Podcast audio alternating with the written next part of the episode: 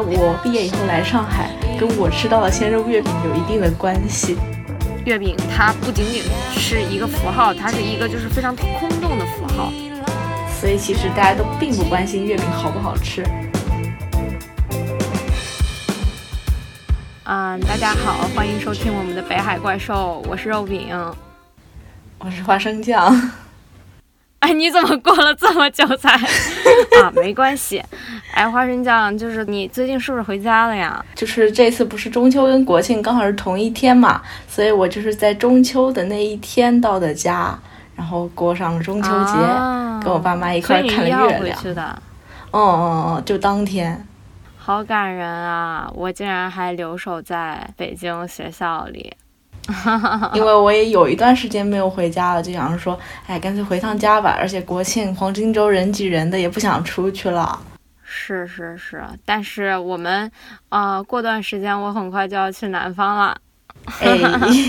就是在下周周末的呃周末之前。我和花生酱，我们预告一下，我们一起要去啊三明治的漂流三明治，在浙江嘉兴的陶仓理想村那边参加三明治的一个线下写作活动，一起采莲花。对，还可以一起写短故事。对，虽然我觉得我可能在那两天什么也写不出来。对，就是当去玩吧。对对对，这也是我和花生酱第一次面基，所以真的是非常的激动。对对，土家酱香饼即将 合体了，终于要合体了。对，然后今天呢，就是哎，也讲到中秋节啊，我们想来聊一聊这个吃月饼。虽然我这个中秋节我也没吃，哎，那花生酱你你吃月饼了吗？你回家肯定吃了吧？我不仅吃了，我还吃了各种口味。就是我在上海的时候。就开始买鲜肉月饼，大概从上个月这个时候，就是大家在中秋前开始了抢购鲜肉月饼这个潮流。然后，呃，就是平常其实鲜肉月饼四季都可以买到，但是就是中秋这阵子特别想吃，然后看到那个买鲜肉月饼的队伍越排越长，我就更想去吃了。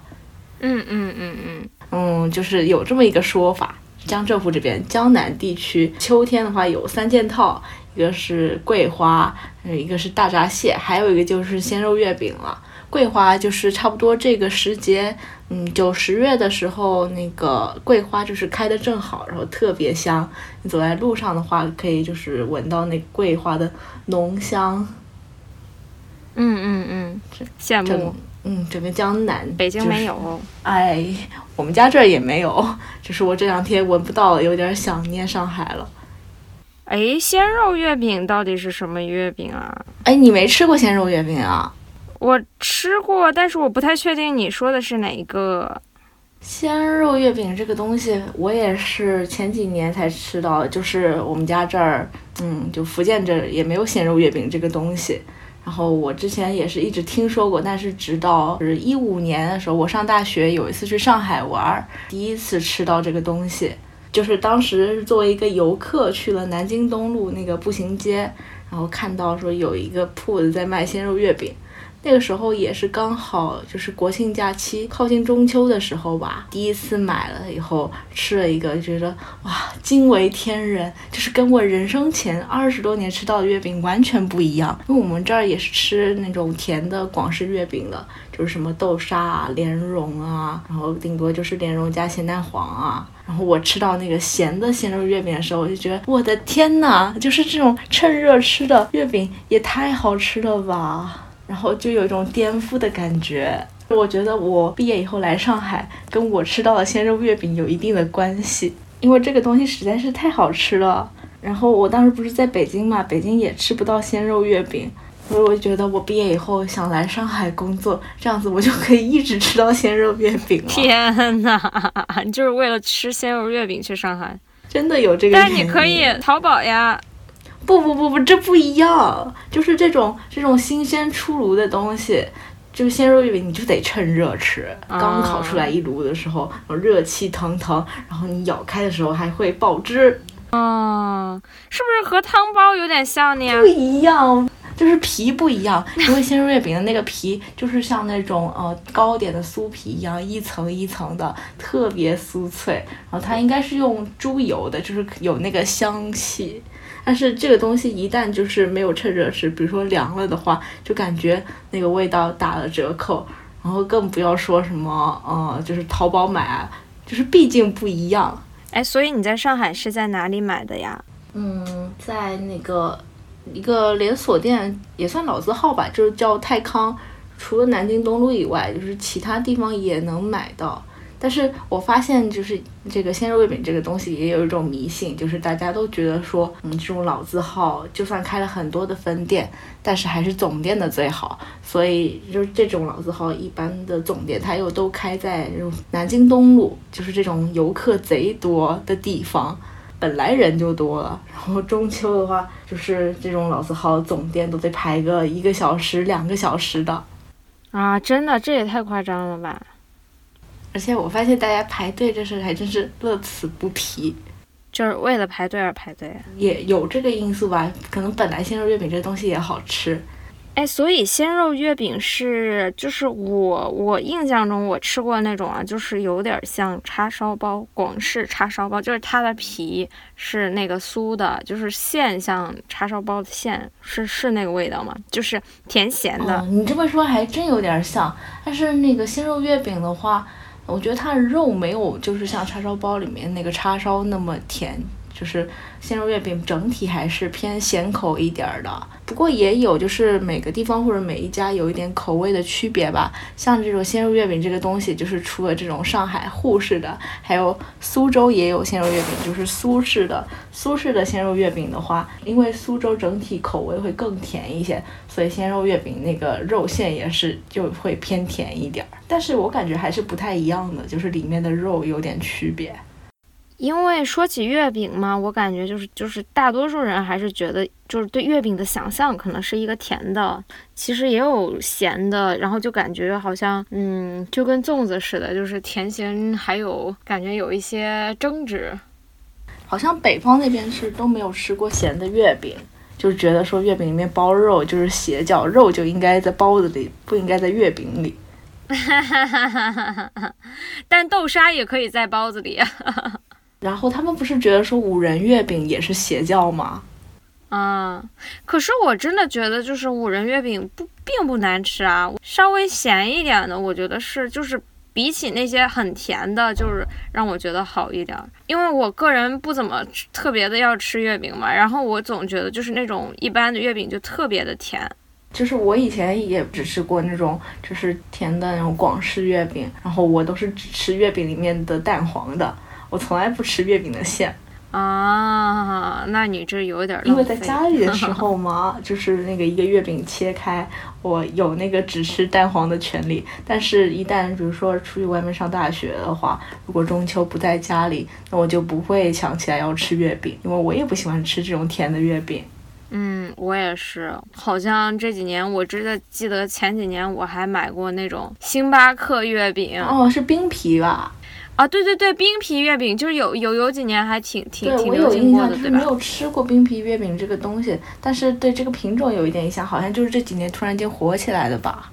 就是我我是确实觉得这种东西就是吃吧，反正我是不太感冒的，肯定也是个人有个个人的口味吧。我觉得就是大家可能只是在节日当中出一吃一个就是这个仪式感，但是这几年确实有一些新的口味出现了。我甚至觉得说，就是我们小时候吃的那些广式的就甜月饼，好像没有没有以前那么火了。这几年火的是一些，比如说就是你刚才说的冰皮月饼啊，还有那个什么美心的嗯流心奶黄月饼，就是里面有咸蛋黄，然后还会有一点流心那个爆浆的东西。甚至这几年还有一些更更奇葩的口，就是我我看了一下，今年就是淘宝数据显示的，说什么呃，就是今年比较火的几个月饼口味，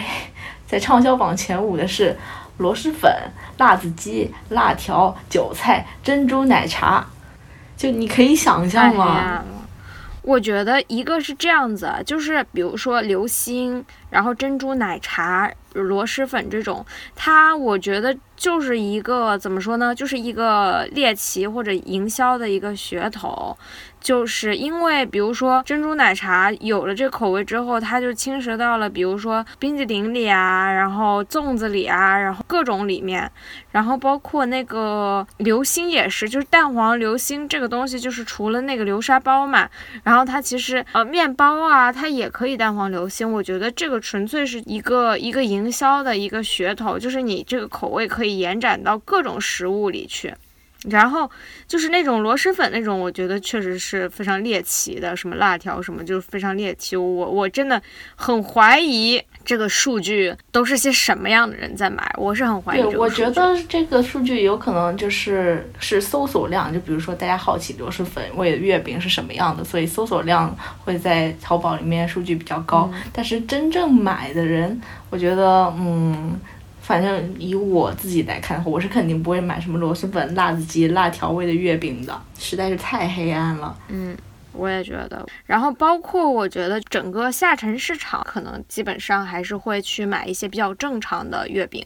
就比如说是啊莲蓉馅呀、广式的那种月饼。然后现在有了一些，比如说蛋黄肉松啊、奶黄流心啊，然后抹茶呀、红豆呀这种比较西式的，就是跟传统的中式月饼结合的，我觉得还是城市里的人会消费的比较多一点吧。然后包括就是那种你要去买一个哪个牌子的月饼，我也觉得是，就是真的是在一一二线城市里才会有的。我觉得像什么抹茶、红豆啊，什么蛋黄肉松、奶黄流心，因为这都是，比如说是那种比较年轻人比较喜欢的甜点口味，或者是这两年流行起来一些网红口味，就像咸蛋黄、咸蛋黄啊、榴莲啊，这些都其实是就是这几年以内。然后才热度突然间上来的，变成了网红，就是网红零食、网红甜点里面就必备的一个口味。哎，反正我觉得就是挺挺无聊的，就是。我觉得就是月饼已经失去了它本身的那个、那个、那个、那个含义。你朋友圈有人晒那种就是别人送的月饼，比如说礼盒什么的吗？我不看朋友圈，我不知道。但是就是因为我还是学生身份嘛，所以我肯定身边工作的人会稍微少一点。然后，但是呢，就是包括我实习的公司，前段时间也收到了那个新事项的月饼，然后还有那个好像是酷我音乐，然后也送了一个月饼。然后他们就是那酷我音乐它。他送的月饼就整个月饼礼盒有两层，第二层是月饼，然后是一个小抽屉拉出来，里面放了四个，然后第一层装着好多口罩，然后还有就是一瓶洗手液，然后我觉得他这个其实设计的还可以，就是除了过度包装之外，口罩和洗手液至少还是就是比较响应最近的疫情的这个比较实用性吧。但是我之前就是前几年也有看过一些啊送什么就是。装饰品摆件的呀，然后就是和月饼打包在一起，然后或者是一个非常非常大的盒子，然后里面就几个非常非常小的月饼，然后就是加包了一层再一层，包了一层再一层，就是我觉得真的是太过度包装了。对啊，就是前几年，比如说啊，我还在家的时候。然后中秋前也会有，比如说朋友或者亲戚送月饼过来，那个时候我就觉得说，就这么大一个盒子，然后一直拆一拆拆了好几层，里面就像套娃一样，里面可能只有三四个小月饼，而且还不是带蛋黄的月饼。就普通月饼然后我这两年就是会更多在朋友圈看到那种，比如说礼盒装的月饼，因为也工作了嘛，工作以后就会看到，就说一些同事啊、上级啊，或者是就别的公司那种，比如互联网大厂的员工，他们可能会收到，就是作为公司福利。或者是就是合作的公司送来的月饼礼盒，就比如说那种就是比如说广告行业的供应商啊，嗯，他们可能会经常跟一些媒体合作，然后在这种节日就会晒说他们，说啊小红书那边送的月饼礼盒。然后还有就是，嗯，叉叉公司的月饼礼盒，我就看到了小红书的月饼礼盒，他们今年是搞得还比较黑科技，嗯，就是它那个礼盒有的好像还是可以，就是像你刚刚说的一样，会带一个储物的功能，就说你这个礼盒不光是长得好看，你可能把里面东西拿出来以后，以后还可以来装个首饰啊，或者摆在桌上放东西之类的。我觉得这个已经是比前几年稍微好一点了，就是不至于说你把这些包装拆出来。就只能扔掉，至少还有一个收纳的作用。我觉得其实就是这种礼盒啊。就是在朋友圈晒是一种什么心理呢？我觉得就是他们，就是有一种符号象征吧，就是就是它的整个包装啊，然后比如说我是员呃 BAT 的员工，然后我晒出公司给我的福利，其实是有一种炫耀的感觉在里面。然后包括或者是一些呃大英博物馆啊、故宫文创啊、敦煌博物馆文创月饼的呀，然后他们就会就是我觉得这种就是他们去买这样子的月饼是一种就是。嗯，消费的象征，就像那个呃，鲍德里亚之前在《消费社会》里这本书所说的，就是说，人不是消费这个物品的本身，人而是把这个物品当做能够突出我自己身份的一个符号，或者就是。把它看作我的是一个团体性的一个东西，啊，所以说就是，嗯，我觉得在我们这个消费社会的这个现在这个情况下，就是月饼其实它一定程度上它也是一种非常符号化的，就是消费品，它是去我们去拿来去。给我们自己做一个身份象征，就是不同的人可以通过这个月饼这个小小的物件，就来展现我，比如说我是一个 BAT 的员工，或者我是一个品位比较高的人，就是这样子的。然后第二个，对于大厂来说的话，我觉得就是他们把它就是当做一个就是嗯员工福利的话，其实就是竞相之间，比如说这个大厂会跟那个大厂比较，就是说。看哪个大厂做的更有新意，或者是更更有趣，或者是呃更有创意，这个其实就跟那个之前就是比如说高校去比拼一个录取通知书，对吧？然后就是说哪家更有创意，或者是呃食堂哪个更好？我觉得就是有一种就是彼此攀比，然后制造噱头的一个一个效果。就像那些对于这些大厂啊，或者是平台。嗯，或者是一些比较新锐的品牌来说，他们推出这种，比如说中秋节限量的月饼礼盒，或者是跟一些其他的品牌合作，比如说像那个人民日报，应该是人民日报的文创社吧，他们之前不是跟李子柒合作那个螺蛳粉嘛，然后这一次中秋节应该也是跟其他这种类似食品品牌跨界做了月饼礼盒，我觉得这是。也算是一个营销手段吧。比如说，对于像小红书这样的那个媒体平台来说的话，他们是可以通过这种营销手段，然后制造一个，就是说我这个品牌形象是什么样的啊？比如说是呃呃接地气的啊，或者是新锐的啊，这就是营销手段之一嘛，也是可以让大家刷刷屏啊。然后比如说作为一个案例，嗯，在这种业内流传的，就是。这也有点像，就是腾讯今年不是刷屏的一个案例，是说他们推出了一个嫦娥，就是腾讯的那个企鹅，呃，做了一个加长版，然后名字就叫做嫦娥。我之前就是因为在腾讯实习过，所以就是我看到那个嫦娥就刷了我的屏，因为实在是有点好笑。其实我我我个人我是不喜欢这种东西，就是为什么呢？我觉得它背后是没有文化内涵和思想内涵的，就是它纯粹是一个娱乐性的，然后是一个呃即时性的，就是你你看完之后你不会留下任何东西，最多是笑一下，然后你就觉得啊或者追追热点，它纯粹就只是一个当即被消费热点，然后它背后没有任何的就是能够给我们。带来或者留下的东西，所以我我会觉觉得就是就是非常的没有意义。当然，这个也是就是。啊，我们现在这个社会大多大多数情况的一个一个一个东西吧，嗯，我我就觉得月饼它不仅仅是一个符号，它是一个就是非常空洞的符号。然后包括就是我也看这几天看到一些文章，就讲那个月饼空转这个事情，就是说他讲月饼券，就是说月饼被一个证券化了，这个就是一个呃金融上的概念，就是说前几年会有就是月饼券这种东西，就是大家就是送月饼券，就是一些面值嘛。其实就是月饼厂商印了一张一百元的月饼券，然后六十五块钱卖给了经销商，经销商呢再以八十块钱卖给了消费者 A，然后消费者 A 将这个一百块钱的月饼券以人情的方式送给了 B，然后 B 呢觉得自己不想吃月饼，对吧？然后他又以四十块钱一张卖给了黄牛，然后最后厂商又以五十块钱一张。向黄牛把这个月饼券给买了回来，然后如此这样一圈走下来呢，厂商没有生产月饼赚了十五块钱，经销商作为中间商赚了十五块钱，A 送了人情，然后 B 呢通过卖这个券，然后还提现了四十块钱，然后黄牛再从中赚了十块钱。呃，这样一圈走下来，其实最后应该是 A 就是消费了八十块钱，然后让所有赚了钱。但是 A 这个八十块钱是必须要消费的，就是因为他要送人情嘛，所以说就是会出现这样一个就是非常证券化的一个我都 听懵了现象。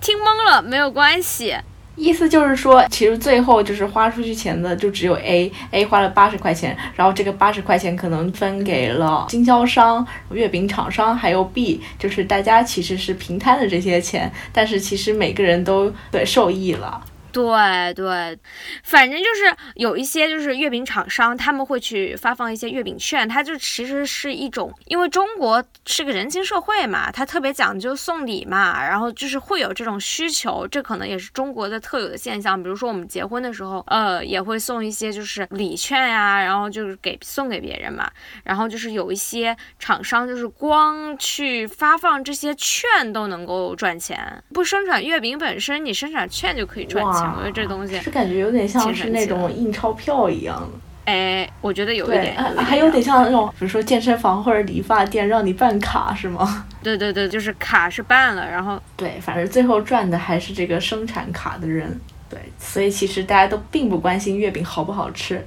像花生酱这么真诚的，就是去吃月饼的人，我觉得现在越来越少。哦，其实是这样，就是包括那个鲜肉月饼，就是我在排鲜肉月饼这个队的时候，他一般来说因为人太多了，然后这种老字号可能会每次限购五盒，五盒其实也很多了，就是五盒可能一盒里面六个，这是三十个月饼吧，就是就算是一家人也吃不了三十个月饼吧。但是就是我排在我前面的一些本地的老爷爷、老奶奶啊，他们就是真的会买到五盒，买到顶的。然后我就问他们说：“你你们买那么多吃得完吗？”然后他说：“吃不完可以送人呀。”所以其实就是，特别是这种鲜肉月饼这种硬通货，一到了节日之前排队就排了一两个小时的，其实排队也是一个附加值。然后排到的话就是非常的抢手，拿这个去送人，我觉得也是一种就是人情流通的表现吧。可能这一次你送我鲜肉月饼，下次我又送你哪家老字号的粽子，就是礼尚往来。我们今天这么聊下来，就感觉月饼其实还是一个挺符号化的东西。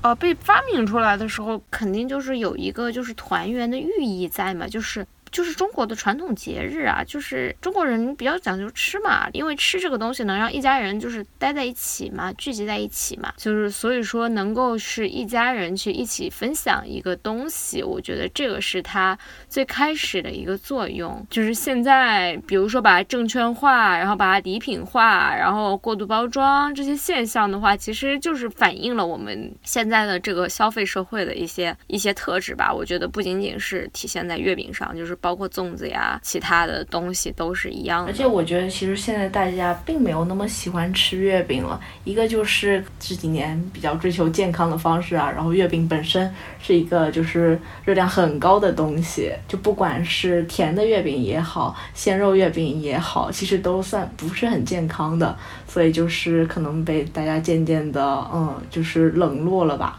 然后还有，比如说对于我来说，嗯我就不像以前那样年年都在家就过中秋了。当我就是没有办法，比如说跟家人团圆的时候，我觉得我自己也不会太去吃月饼这个东西，就是觉得说如果没有团聚的话，吃月饼好像也没有什么意义。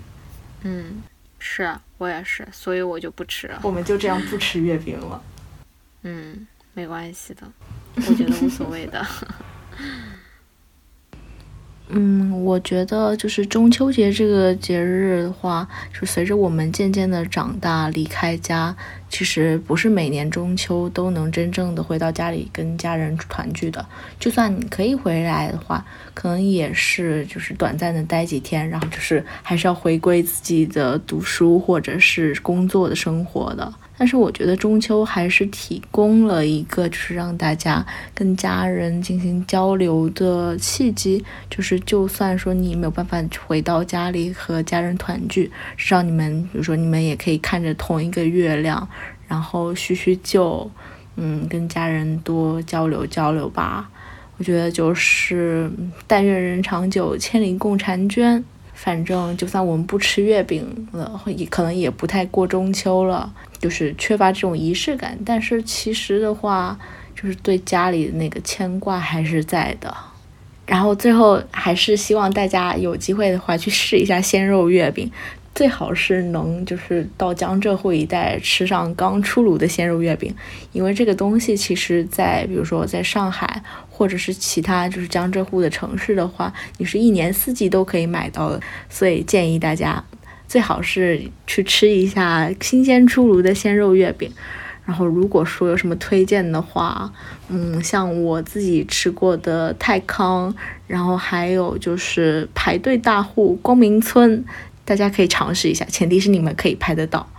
然后还有一些什么真老大房啊、哈尔滨食品厂啊，也可以尝试一下。然后我们今天就聊到这里啦，